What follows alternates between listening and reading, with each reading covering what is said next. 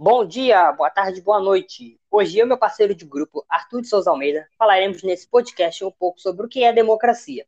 Democracia é um tipo de organização social no qual o controle político é, teoricamente, exercido pelo povo. Resulta em um sistema governamental que é formado pela livre escolha de governantes pela maioria da população por meio de votação. Mas de onde surgiu esse termo? Bom, o termo democracia surgiu na Antiguidade Clássica, em Atenas, na Grécia para dar nome à forma de governo que caracterizava a administração política dos interesses coletivos dos habitantes das cidades-estado.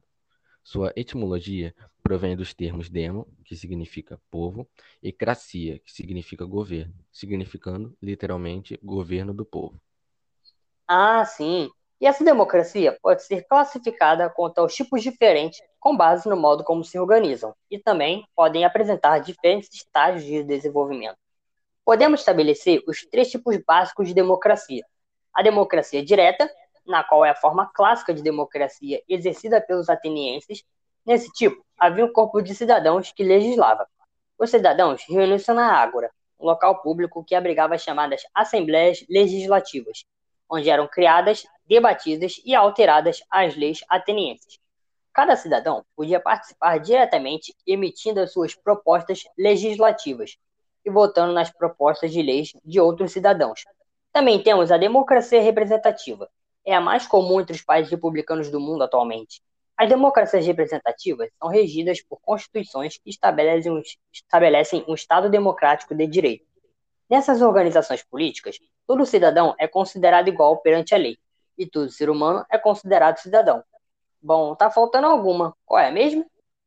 A que está faltando é a democracia participativa, que não é uma democracia direta, como era feita na antiguidade, e nem totalmente indireta, como acontece com a democracia representativa, que mescla elementos de uma ou outra. Existem eleições que escolhem membros do executivo e do legislativo, mas as decisões somente são tomadas por meio da participação e autorização popular. Então percebe-se que sempre a democracia foi justa e igualitária com todos os cidadãos, né? Na verdade, nem sempre. Antigamente, em Atenas, por exemplo, somente os homens livres, de pai e mãe ateniense, e maiores de 18 anos e nascidos na cidade eram considerados cidadãos. As mulheres, escravos e estrangeiros não faziam parte de nenhum tipo de participação na política e, consequentemente, não tinham voto.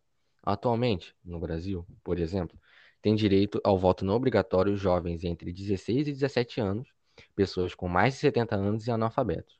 O voto é secreto e obrigatório apenas para adultos de 18 a 69 anos.